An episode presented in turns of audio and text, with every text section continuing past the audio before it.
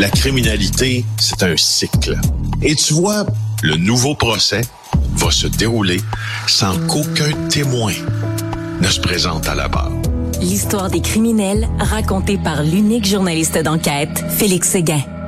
Félix, tu veux me parler d'un triple meurtre qui est survenu à Trois-Rivières en 2014 et surtout de son accusé qui demande une forme de liberté conditionnelle parce que cette histoire-là avait ému tout le Québec parce que c'est un jeune qui, à l'époque, était mineur, prêt de devenir adulte, par contre, qui avait été euh, engagé, si l'on veut, par un de ses amis qui lui-même avait été euh, éconduit, un amoureux éconduit là, par une jeune fille de Trois-Rivières. Et il avait finalement, euh, cet homme-là, tué euh, l'ami de cœur en question, sa sœur, une autre personne qui était dans une résidence de Trois-Rivières. C'était un triple meurtre, un des plus sauvages à être survenu au cours des dernières années au Québec. Hmm. Alors là, voici que euh, cet homme-là qui est euh, en liberté, qui, qui, pardon, qui est en prison, qui a écopé d'une peine de prison à vie sans euh, possibilité de liberté conditionnelle après 10 ans, Cédric Bouchard s'adresse à la commission des libérations conditionnelles.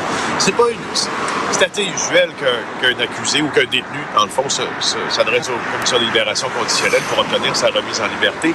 Je t'en parle parce qu'on a entendu euh, lors de ces témoignages-là devant la commission qui se charge d'octroyer ou non ces libertés-là, ben, on a entendu la famille, la famille parler.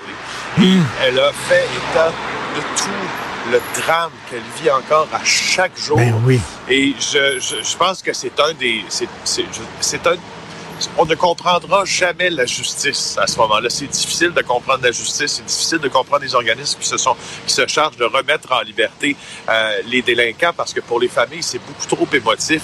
Euh, pour qu'on puisse voir sortir quelqu'un qui a commis un triple meurtre. On, on y pense à chaque jour. Je regardais le témoignage des familles. Là.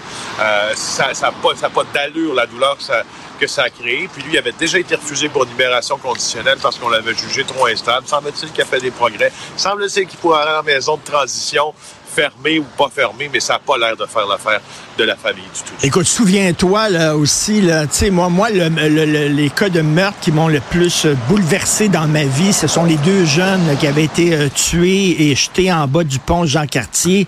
Et euh, régulièrement, un des auteurs de ce double meurtre-là demandait justement sa remise en liberté. Et chaque fois, euh, il y avait la famille qui était là et tout ça, et on rappelait ce drame-là qui était épouvantable, Félix.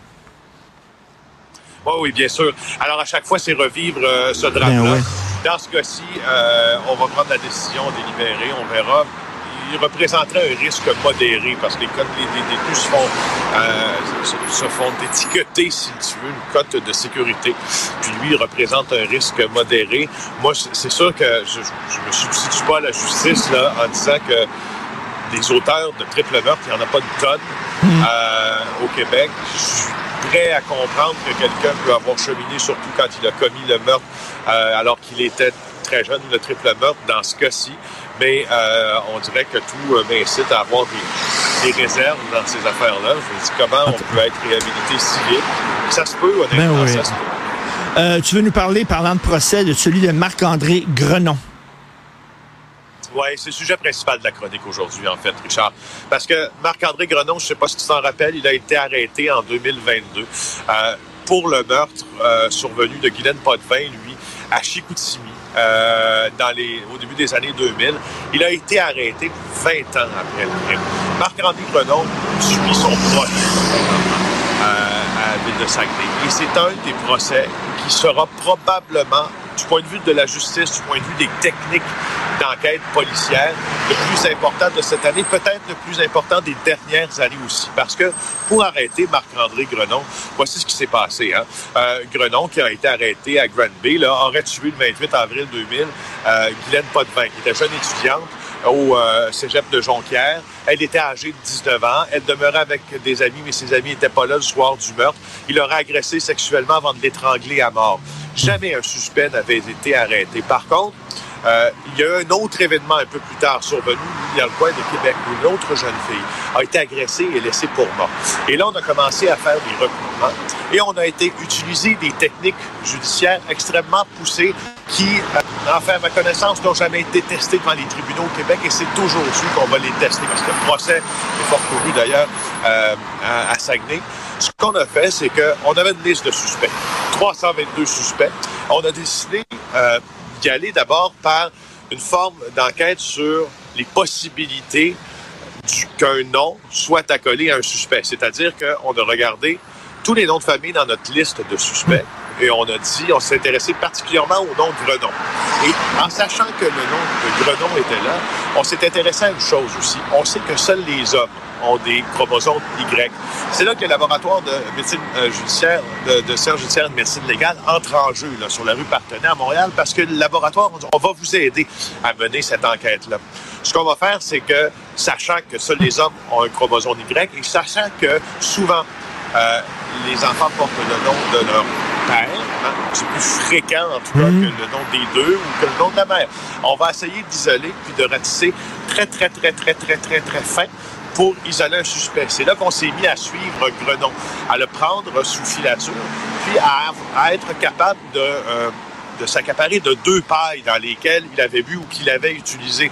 À partir du moment où on a eu ces deux pailles-là dans lesquelles il avait bu, on a comparé l'ADN de cette paille avec l'ADN du crime survenu en 2000 que l'on avait préservé le meurtre de Guylaine Potvin. Et c'est là que l'on a été capable de l'accuser. La preuve ben, est restée être si... C'est fou, Richard. C'est une histoire... Euh, pour ceux qui ne pour ceux qui, sont des amateurs euh, de sciences judiciaires, ben oui. il y a une émission qui s'appelle Medical Detective. C'est une des émissions qui tourne depuis le, qui est en nombre depuis le plus longtemps aux États-Unis. Moi, je regarde ça depuis les années 90 et il y a encore de nouveaux épisodes parce qu'il y a encore de la nouvelle science. On est dans un épisode de Medical Detective. Là. C'est vraiment ça. Euh, ça a un autre nom aussi, cet épisode-là, qui s'appelle aussi euh, Forensic Files. C'est deux noms, mais même, mm. même produit, en fait, télévisuel. Alors, euh, dans le cas de Grenon, qui est à son procès, euh, c'est ça. Et puis, tu vois, euh, ce qui est intéressant, c'est que celui qui occupe pour l'avocat qui occupe pour la défense a dit que la science permettait de voir là où l'homme était aveugle. C'est un peu la théorie qui va qui va mettre de l'avant. Je termine cette chronique en disant que on peut se prononcer sur les chances de réussite de l'accusation ou non dans ça. Par contre, ce qu'on peut dire, fait à la on a décidé de déposer un chef d'accusation qu'on appelle direct. Ce que ça fait, là, quand on dépose un chef d'accusation direct, c'est qu'on est très confiant de notre preuve, c'est qu'on permet à la justice de citer quelqu'un directement à procès. Euh, on t'arrête, t'as un procès. Pas une enquête préliminaire, rien de tout ça. On s'en va à procès, on présente notre preuve.